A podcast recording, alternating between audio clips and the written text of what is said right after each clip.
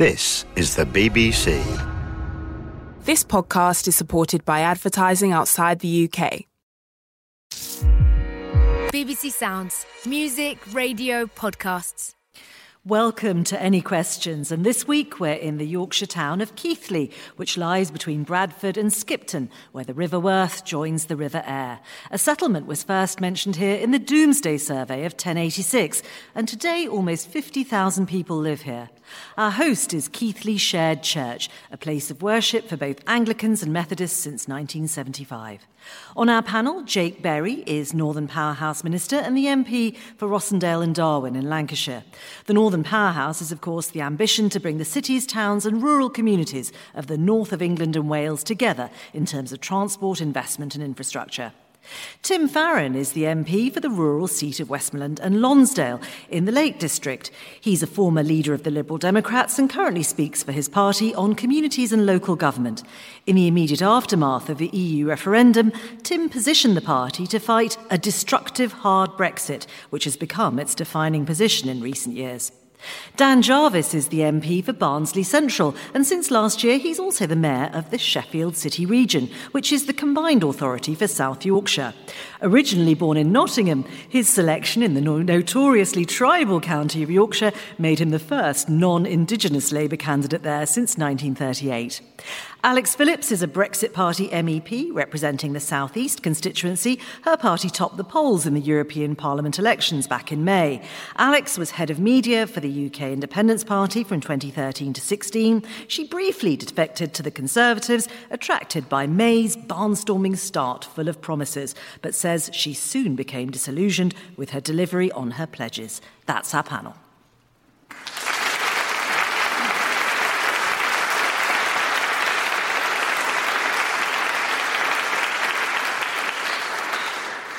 Let's have our first question. Gaynor Riley. What does Boris Johnson's lack of support for Kim Darroch say about future relations with the US in a post Brexit future? Tim Farron. Well, I feel vaguely sorry for, for Boris Johnson because earlier today Donald Trump tweeted that he rather liked Kim Darroch afterwards, which means now Boris will have to change his opinion too.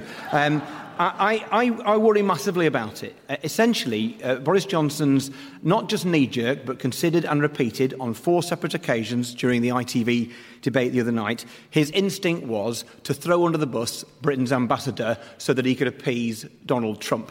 And it seems to me that, I mean, I'm a patriot. I want my Prime Minister to be a patriot. And a patriot puts his country and his country's ambassador before the President of the United States. Undoubtedly, undoubtedly, the, the leaking of uh, the memos, of the emails, was massively dis- disrupt- destructive to our reputation around the world and undermines the ability uh, of officials of all kinds to be able to give decent, candid advice to politicians. What that will mean in future is there'll be less of that going on and politicians will make even worse decisions than they do already. But fundamentally, what we saw, possibly right just before he becomes Prime Minister, is Boris Johnson choosing to put loyalty to Donald Trump before loyalty to his country. He is not fit to be Prime Minister.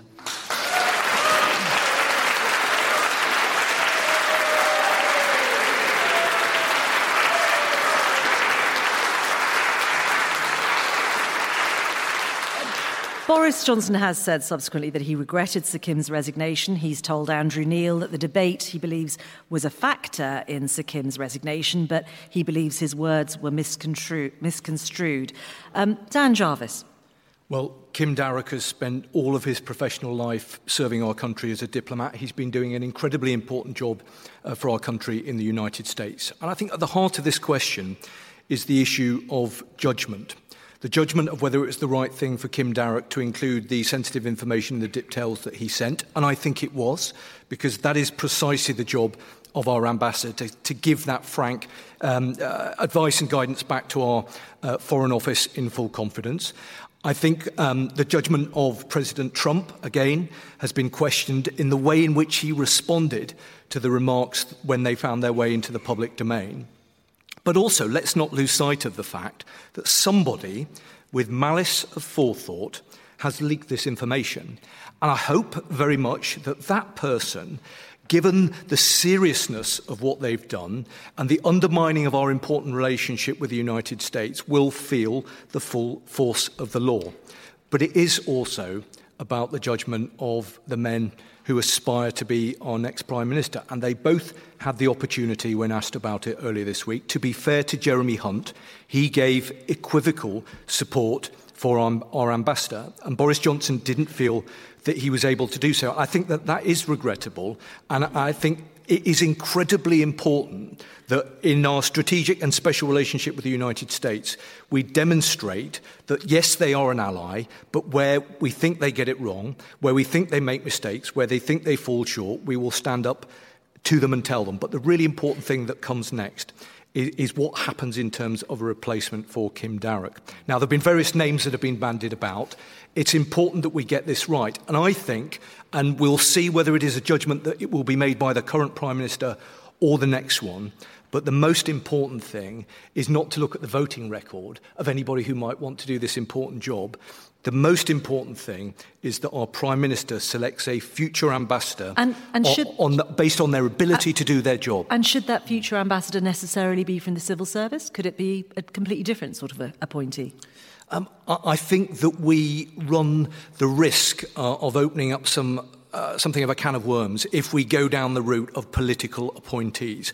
I think we should be very proud of our ambassadors. I think we should be very proud of our diplomats. They do a very important job around the world. They're very skilled in what they do. And the criteria that should judge the next ambassador to Washington should be on their ability to do that most important job, not on what they think about Brexit or any other issue.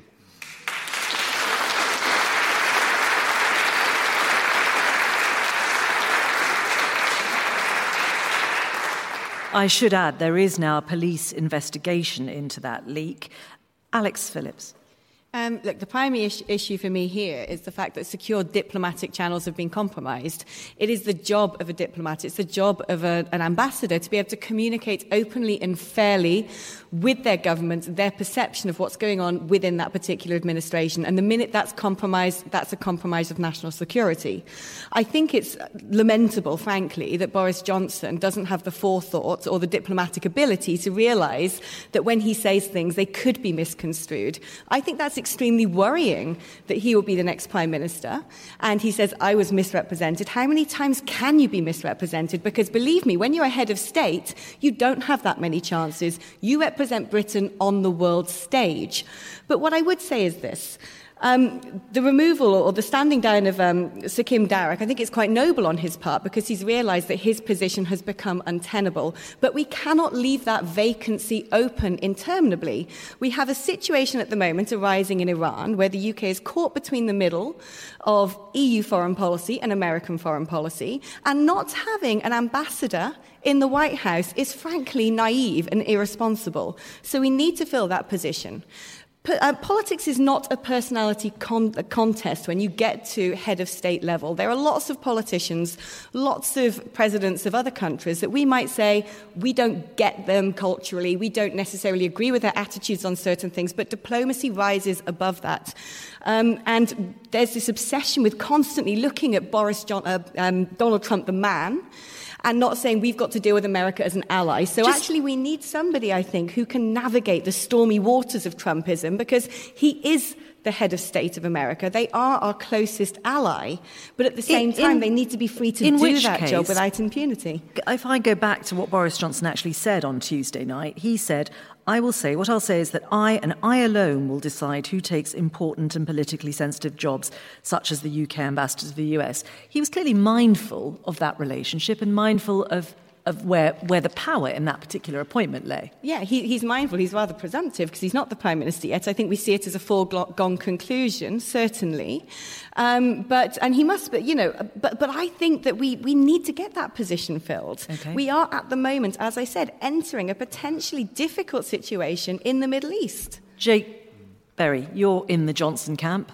I am. Um, so let's focus on. There's a few other people in the Johnson camp as well. Uh, let's, let's focus on what he actually said. It's, it's really careful. It's, we need to be clear what he said. It, he said it is his job, if he is Prime Minister, and his job alone, to appoint or remove British diplomats. And I think that is so important because it is a, a clarion call going out to Donald Trump saying, You do not decide who the British ambassador to the USA is. The British Prime Minister decides, and that is the point Boris is making, and he made very forcefully. And the real issue is that we have to have diplomats who can speak truth to power. We have to have diplomats who will give unvarnished opinions back to their home government. And Sir Tim Darroch was a fine civil servant. We should be very sorry to see him gone. And, you know, the person who is responsible for this is the person who leaked this information. I'm very pleased there is a police investigation.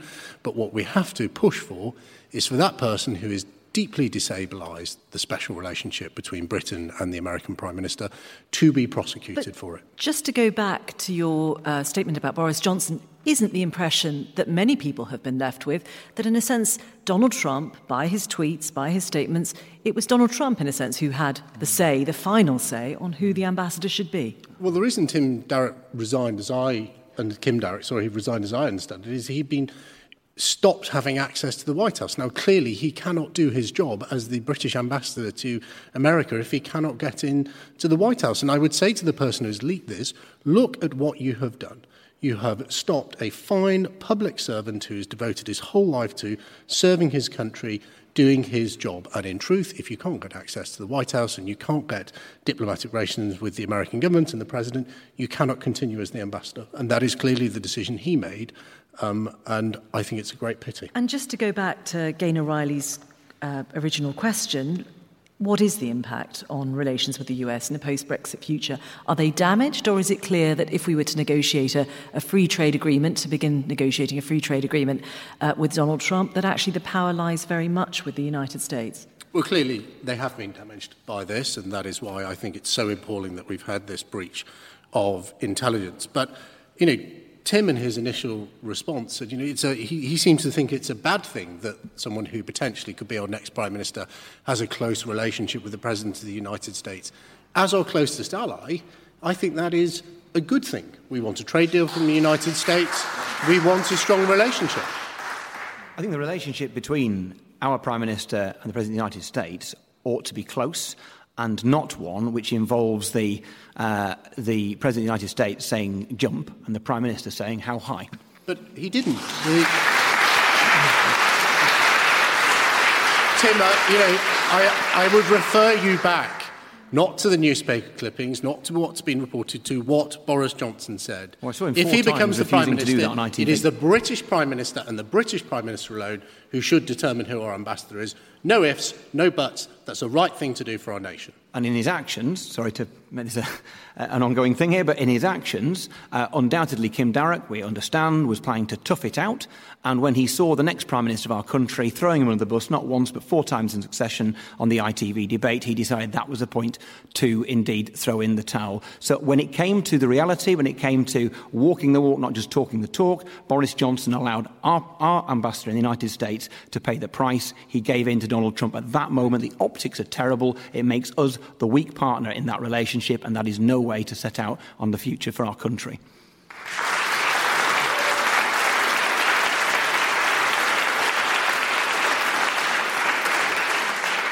On Twitter, Alan Marshall says whether or not Darroch's position was made untenable by the leaking of confidential memos, it was still entirely wrong for Johnson not to voice his support for a UK ambassador. But of course, he's thinking first of himself and his relationship with the US and its president. If you want to have your say, hashtag BBCAQ.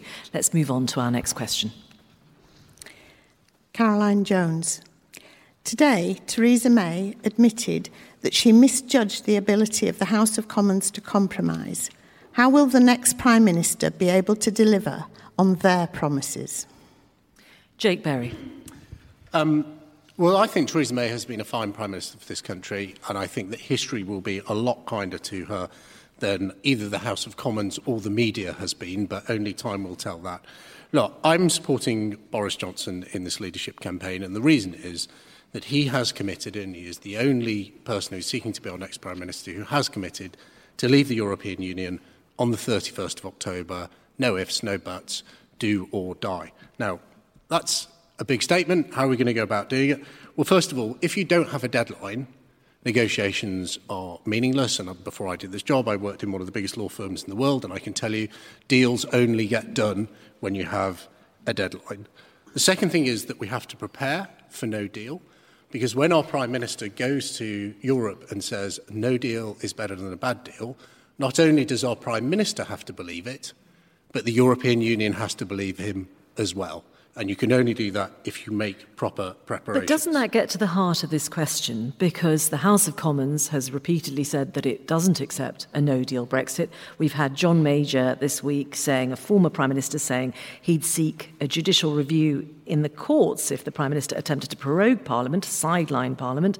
Um, and Philip Hammond has backed him up too. How on earth can you get a no deal Brexit past Parliament? So I think, first of all, since we last voted on no deal, the people's opinions have changed. We've had the European elections, and two major parties in the House of Commons, the Labour Party and the Conservative Party, took a right good kicking from, uh, from the Brexit Party here sat next to me, and I think that's concentrated MPs' minds. And actually, when you go round and talk, and I have spent a lot of time over the last few weeks talking to colleagues about this, their position isn't often that they don't support no deal, it's that they won't support no deal with no plan. That's actually quite a reasonable position to take if you happen to be an MP representing a farming constituency or a manufacturing constituency uh, or, or one in the food processing industry.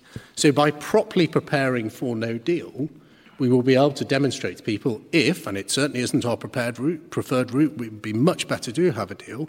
But if we are, as a country, put into the position of having to pursue no deal, and it won't be the choice of this country, it will be the choice of Europe and the European Commission, then we must be ready. And I believe, although it hasn't been tested yet, that there is likely to be a majority in Parliament for no deal with a plan. Tim Farron. Blimey. Um, so, uh, well, first of all, Theresa May uh, deserves uh, you know, an amount of credit. Uh, I've always thought her has been a straightforward and decent person. I always liked her from the, the I met her when we were both annihilated by Hilary Armstrong in Northwest Durham in 1992, and I, I liked her then, and I, and I still like her. And here's the credit that she is due for this last three years: is she is the one solitary human being who has ever presented a concrete version of Brexit that was an utter and total fantasy and it got voted down by the House of Commons. Why? Because Brexit means different things to different people. And I want to try and say something now which might unite everybody here, whether they are pro or anti Brexit, and it's this it's all David Cameron's fault. Um, and, and, and, and, here's why.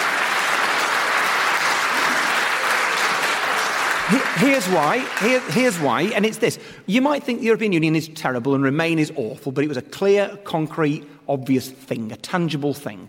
But it, does Brexit mean vote leaving with no deal? Does Brexit mean uh, vote leaving with Mrs May's deal? Or does it mean Norway? Or does it mean the customs union? Because the reality is this if Parliament were to muster a majority for any of those versions of Brexit I've just come up with, or one you might come up with, can I be sure of this? It will not be the will of the people. The majority of the British people will not like what is agreed by Parliament if Brexit is passed, because a sizable proportion quite justifiably, of those who voted leave will say, hang about, that's not what I voted for. If you ask a vague question on a ballot paper, don't be surprised if it's not easy to implement. And I think that one thing that politicians need to start doing is being realistic with people. Stop peddling fantasy. You think there's a chance that I am going to vote for a no deal, managed or otherwise, when my farmers will be thrown under the tractor by that happening, a 40% increase in their tariffs, decimation of sheep farming in Cumbria. You think I'm going to vote for that? You are living on cloud cuckoo land. I will stand by my farmers and by my communities. There is no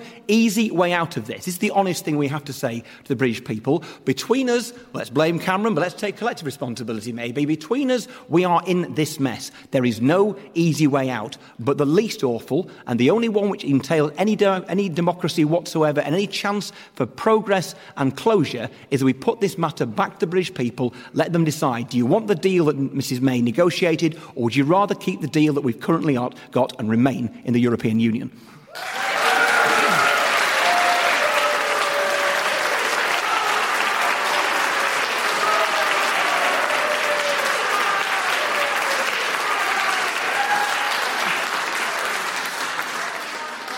Alex Phillips, strangely, I'm going to come to you. Gosh, where do I begin? I've got a list of about 10 things I want to say now. Um, first of all, I don't want to blame David Cameron for the referendum. I'd rather blame Nigel Farage because I think if he wasn't yapping at the heels of Cameron, we wouldn't have been given the option of actually enacting the greatest democratic exercise in our history. And I think it's tragic, actually, that that exercise has been skewed within the prism of party politics. And this is the canker and the stagnancy of two party politics. And going back to Caroline's question, she said, What's going to happen now with the change of leadership? The problem is, everyone's now treating Brexit as a political football. And what I'm hearing with the leadership debate in the Conservative Party is not how do we enact good governance? How do we deliver on democracy? How do we represent the people? But who will preserve the brand of the Conservative Party?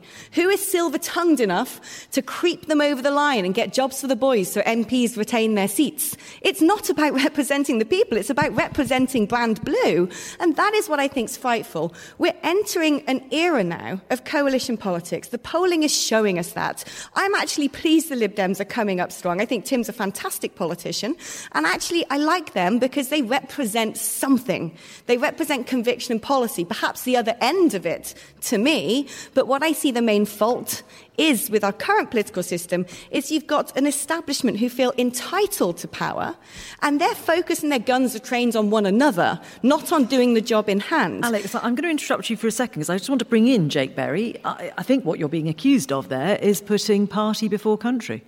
No, absolutely not. Look, I want to be part of a Conservative Party that delivers Brexit. I take absolute issue with what Tim says about we should have another referendum. We've had one. How many times does Leave have to win for us to get on and deliver Brexit? I agree with that. I agree with that. You know, Tim, I make a simple calculation and I invite you to make the same one. 17.4 million people voted Leave. 300 MPs want to block it. Whose side are you on? I'm on the How side of the people. No Whose side are How you many on? of them voted for no deal? How many of them voted for no deal?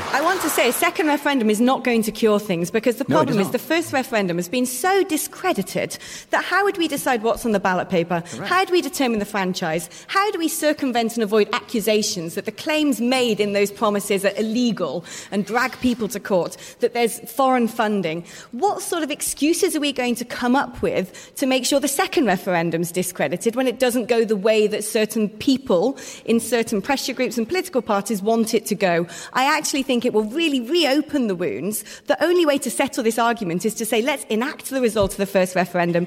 If in 10 years' time people say change of heart, then we do it. But you can't have a second referendum based on actually disregarding the result of the first. But that is frankly anti democratic.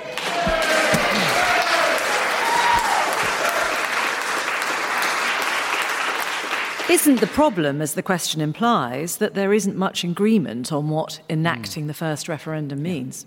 No, I think there is. And I actually think if we all wind back our recordings and look on YouTube at what everybody says from all quarters of that campaign, it was very clear that leaving the EU was leaving the institutions of the EU. And what we're being dragged into now is this idea that we should be in a customs union via a backstop. No, we leave the European. Um, we leave the European single market, we leave the European customs union, we leave the jurisdiction of the European courts of justice. There can be future cooperation as a third nation in their agencies, things like Erasmus, where you've actually got 35 partner countries when there are 28 EU member states. There's plenty of opportunities to treat our neighbours as allies and have a wonderful cooperative relationship with them on various levels and across many strata. But that doesn't mean our trade policy, our foreign policy, the big issues that matter for national self determination should be made by unelected bureaucrats who none of you really know the names of and you That- can't vote in or out.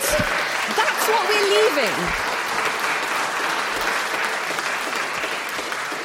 Dan Jarvis, Alex has seen the sunny uplands. Well, to go back to the question, which seems some time ago now, there were some very important points made. Um, firstly, about the ability of politicians to deliver on their promises. I worry that one of the many consequences of the last three years will be a very significant undermining of public trust and confidence in the ability of politicians to get things done. And the other point that was made in, in the question was the issue of compromise. I remember being on this programme a couple of years ago, and people basically laughed at me when I said it, was that politicians political parties needed to come together and actually try and get something that was difficult to do done in the interest of our country. And one of the greatest tragedies of the past three years is that we haven't been able to do that. The public will judge us cruelly, well, fairly, for not being able to do that. But whilst we haven't been able to agree on Brexit, we haven't been able to address so many of the other massive challenges that our country Let, faces. Let's stay with Brexit because, of course, if the House of Commons has been dysfunctional on Brexit, so too has the Labour Party. Well, the, the, the Labour Party has, and this is no great secret, has found itself on the horns of a dilemma in that we have had voters, members, members of parliament who've been on both sides of the debate. And I think what we have tried to do, and I accept it has been very difficult, and recent elections show that we haven't been especially successful, but what we have tried to do is bring the country together because the country was split 52 48. It was split almost down the middle. And therefore, I think there was always going to have to be an element of compromise. But uh, we did stand the Labour Party stood on an election manifesto, and every Labour MP who was elected to Parliament in 2017 stood on an election commitment to respect the result of the referendum. And that's why I still hope that with a new Prime Minister, there will be an opportunity to return to the, uh, the, the negotiations that were taking place. I think it's really important that we don't give up on those and have one further final go at, at trying to sort this out for the Your party's sake. policy has shifted a bit this week, and I think Jeremy Corbyn has now called on the next Prime Minister to hold a referendum on how the UK leaves the EU, uh, whether there is in, in the event that it is a conservative deal that is on the table, and in which case Labour would be a party of Remain in that scenario, in that specific scenario. Doesn't that, in a sense, uh, it, it's another fudge, a different fudge, but that expresses the difficulties that Labour faces. You're not really, even now, pinning your colours to the mast. And if there was a general election, we're not quite sure what would happen. Well, the, the truth of the matter is that there is not a majority in Parliament for a second referendum, nor is there, I believe, a majority in Parliament for no deal either. So, what does that leave? It leaves a majority for some form of deal. And what I wish Theresa May had done is taken the opportunity to reach out and enter into a process of negotiation much earlier than she did. There is still a bit of time, the clock is ticking, but we will have a new Prime Minister. There will be a fresh approach, and I think it is in the interest of our country to see how we can work together to somehow resolve this matter so we can move on to many of the other issues that we have to face as a country.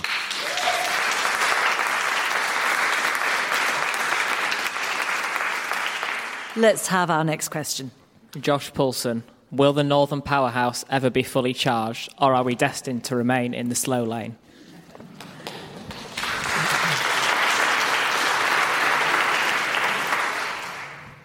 Jake Berry. well, I would have been really disappointed if you hadn't have come to me first. Look, it's a huge privilege to have the opportunity of driving the Northern Powerhouse forward in government. And we have one of the true uh, marks of the Northern Powerhouse here on the panel in the Metro Mayor in Dan Jarvis.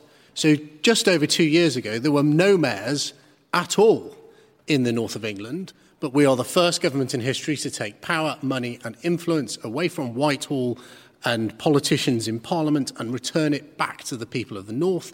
And that's now why 50% of the north of England is now covered by devolution, with real powerful mayors who can drive forward the hopes and the ambition of people where they live. But people also want to see a huge investment in northern transport. This is not a political point. Governments, governments of different political hues for decades have failed to invest in our transport. Now, I've lived and worked in the north my entire life. I went to school on Pacer trains when I lived in Liverpool. I didn't know 35 years later people would still be going to school on the same trains. So we have to massively invest in transport, and that is why I am so committed.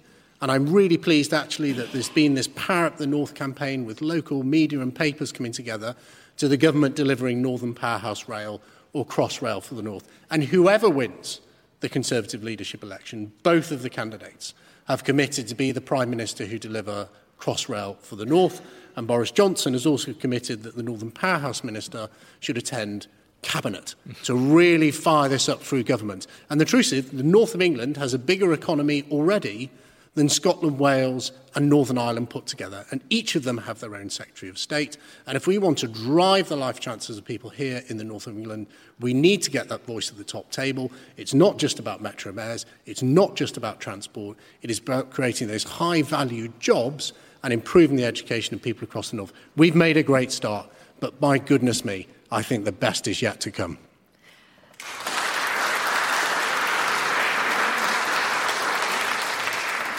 Dan Jarvis, you're a good news story, it would seem. Devolved power is perhaps one of the successes. Uh, but the IPPR North, for instance, has argued recently that the government had undermined the Northern Powerhouse project while making cuts in public spending. Are you disappointed about how far it's gone? Look, I think the most important thing to say is that the North is a, is a wonderful place to live. It's a great place to work. It's a great place to bring up a family. Um, and we are blessed with um, beautiful countryside and wonderful dynamic towns and cities. And it would be churlish not to agree with Jake and accept that quite significant progress has been made in recent years. We've got metro mayors, we've got transport for the north, which I think is beginning to make a very significant contribution to the work that has to be done. But what hasn't yet been achieved, and I don't lay the blame entirely at the current government, because actually there's a failure of successive governments to really shift the dial in terms of investing very significant resources or indeed t- tackling the structural flaws that are present within our, in our economy, which mean that regional inequality persists. So, in recent years, we've seen that, uh, and Jake mentioned transport, um, transport spending has risen by more than twice as much per person in London than it has in the north of England in real terms. Over the same period, the number of children living in poverty in the north has increased by 200,000 up to 800,000. So why so, are you keeping the faith then? Others haven't. Andy Burnham, the mayor of, uh, of Ma- uh, Greater Manchester, has talked about the danger that the Northern Powerhouse could be about to fizzle out.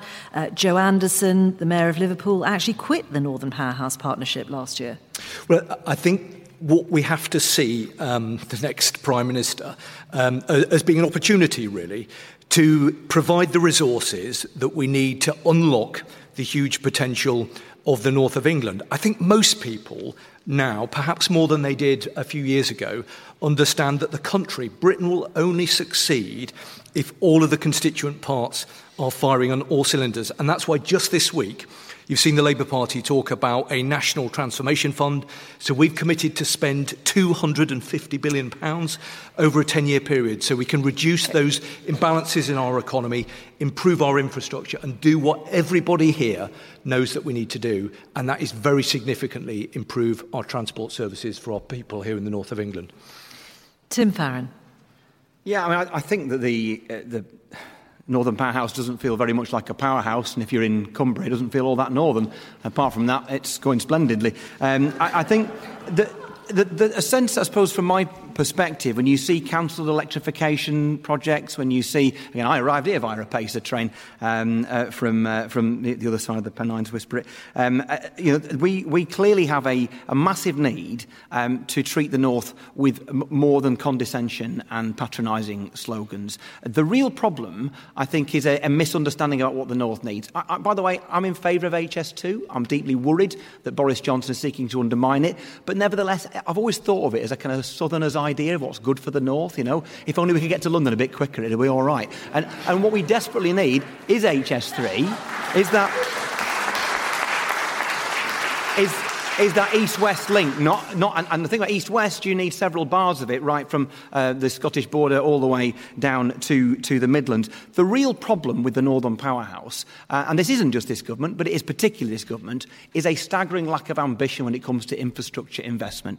We face a bigger challenge even than Brexit, and it is the catastrophe that is climate change. And there is a joyful way of getting our way out of this.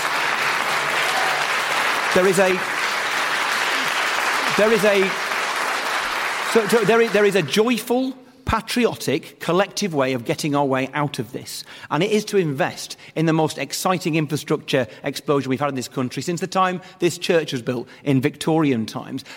Being a country that tackles climate change doesn't just need to be about hair shirt on austerity, it can be about prosperity. This country, after Canada, has the biggest tidal range on planet Earth. We're using diddly squat of it. And we need to be able to invest in our green industries to create jobs and prosperity and leave a country and a north that our children will be proud of us for rather than us blaming, blaming us for.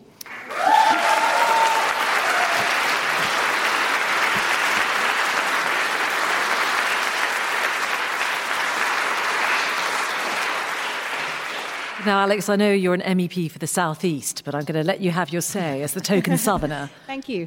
Um, Josh, where are the receipts? We've been said we're going to have a Northern powerhouse for a decade. What have we had? It's risible. We've got a new layer of governance, apparently, which is brilliant. We've had 15 billion wasted on HS2. Apparently, there's a new entrance, new south entrance to Leeds Station. 10 years, is that all they could do?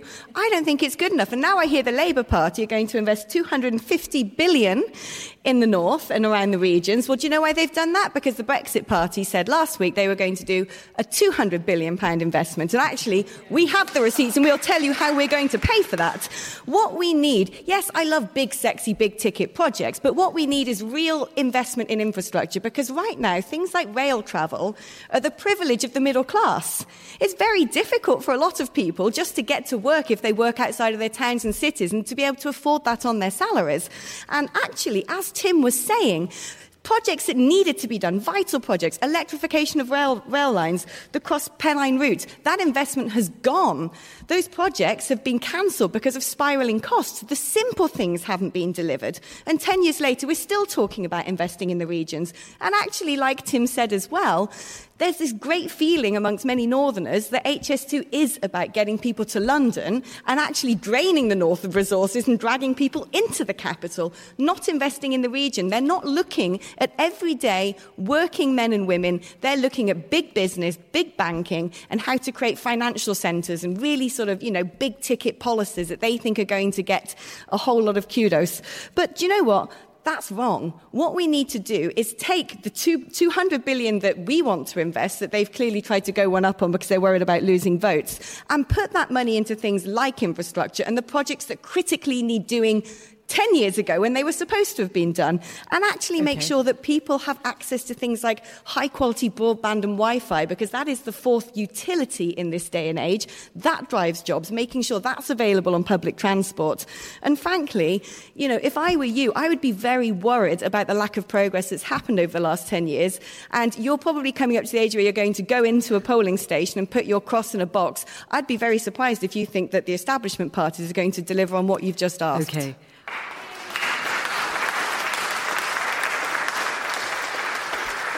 Lots of ideas. I think we spent quite a lot of money on the panel as well. If you've got any thoughts about this, any.answers at bbc.co.uk.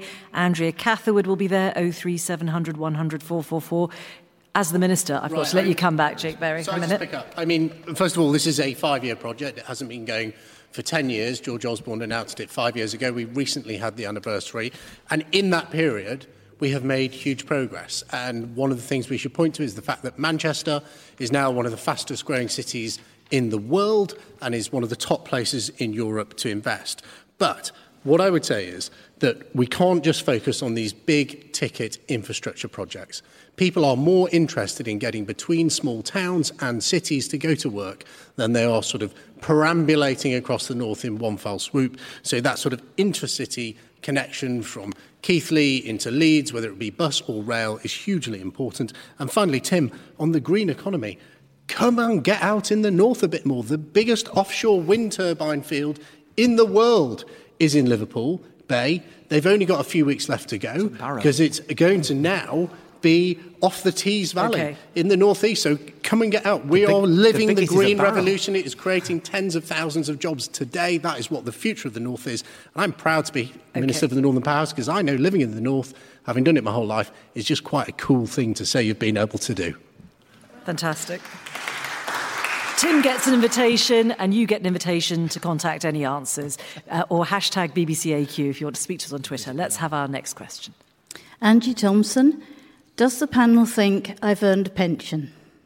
Now, I'm assuming that this is about the campaign by the WASPI women who've taken the government to the High Court for a judicial review into how ministers raise the retirement age for women. So, women born in the 1950s claim the rise is unfair because they weren't given enough time to make adjustments to cope with the years without a state pension. Jake Berry. Um, absolutely, I think you've earned a pension. I don't want to go into too much detail because obviously there is a court case on. What I'd say is the challenge the unfair way, actually, a small group of women have been treated by successive governments, not just this, uh, is about where that retirement age should be. The major change to women born in the 1950s was made under the Labour government, and I think, without getting into the intricacies of the court case, there is an argument being made, which is hard to disagree with, was the fact that that decision under the Labour government wasn't properly communicated to people at the time. But I also think you've earned other things as well as a pension. And that's why I think it's really important that we stand by all the other benefits that people receive who have worked so hard to support our country for their entire lives. And that is why I think the BBC has been quite wrong to abolish the free TV licence for people over 75. It's why I'm pleased to be part of a government that has protected free prescriptions, protecting a free bus pass. It isn't just about pensions.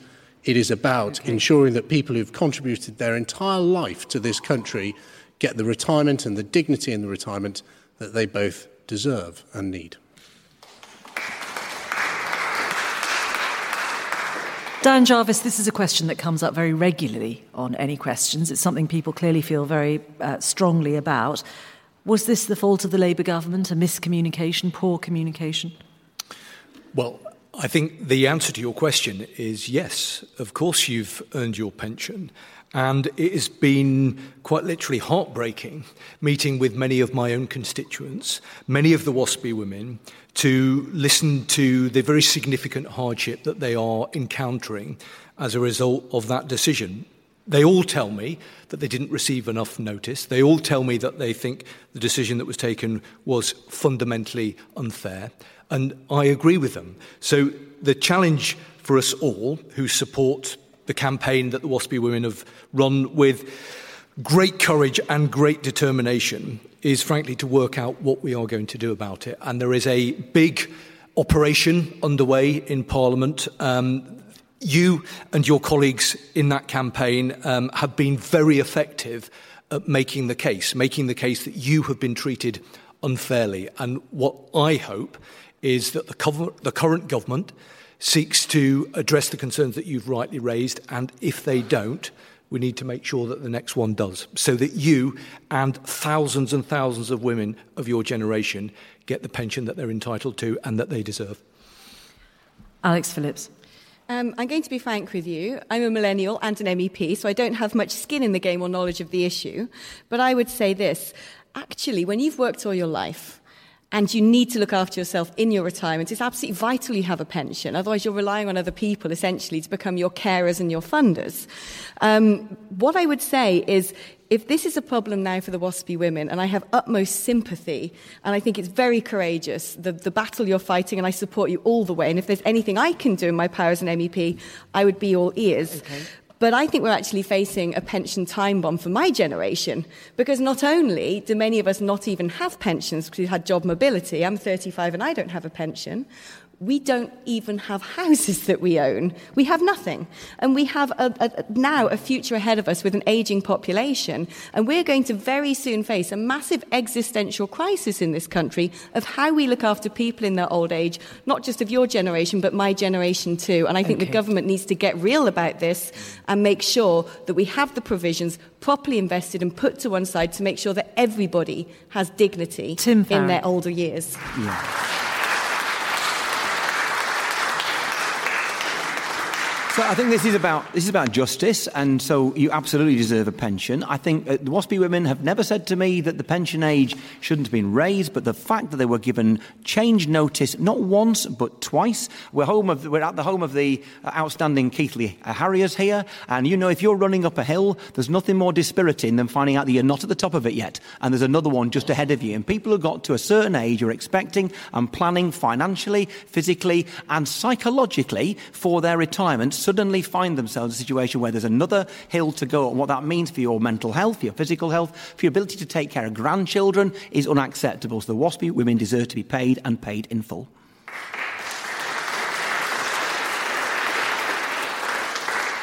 Angie, you asked the question. Do you? What's your answer?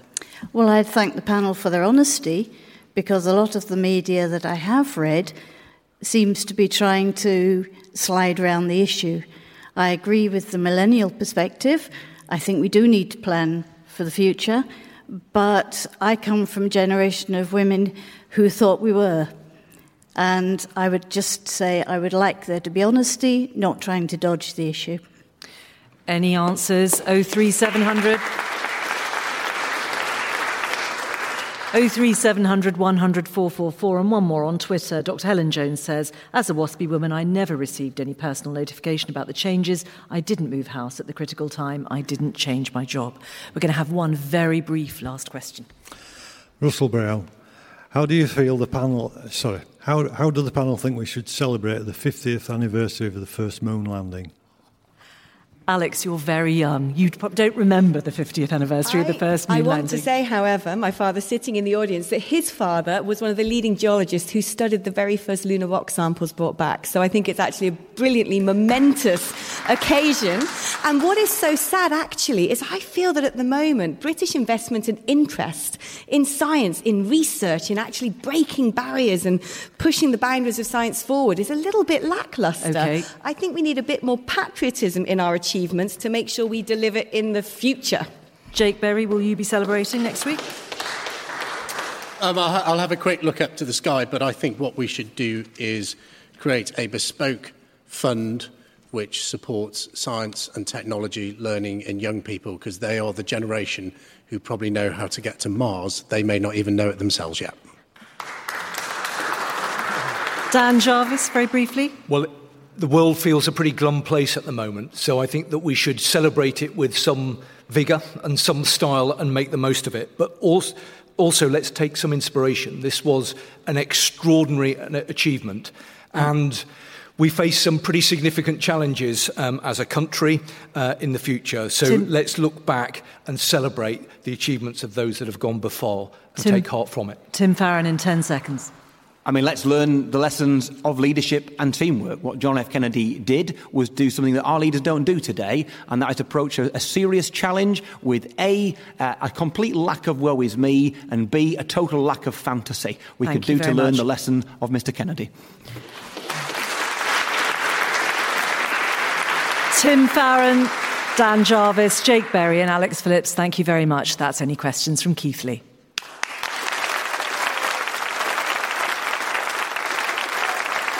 Did you enjoy this podcast? Discover more music, radio, and podcasts on BBC Sounds.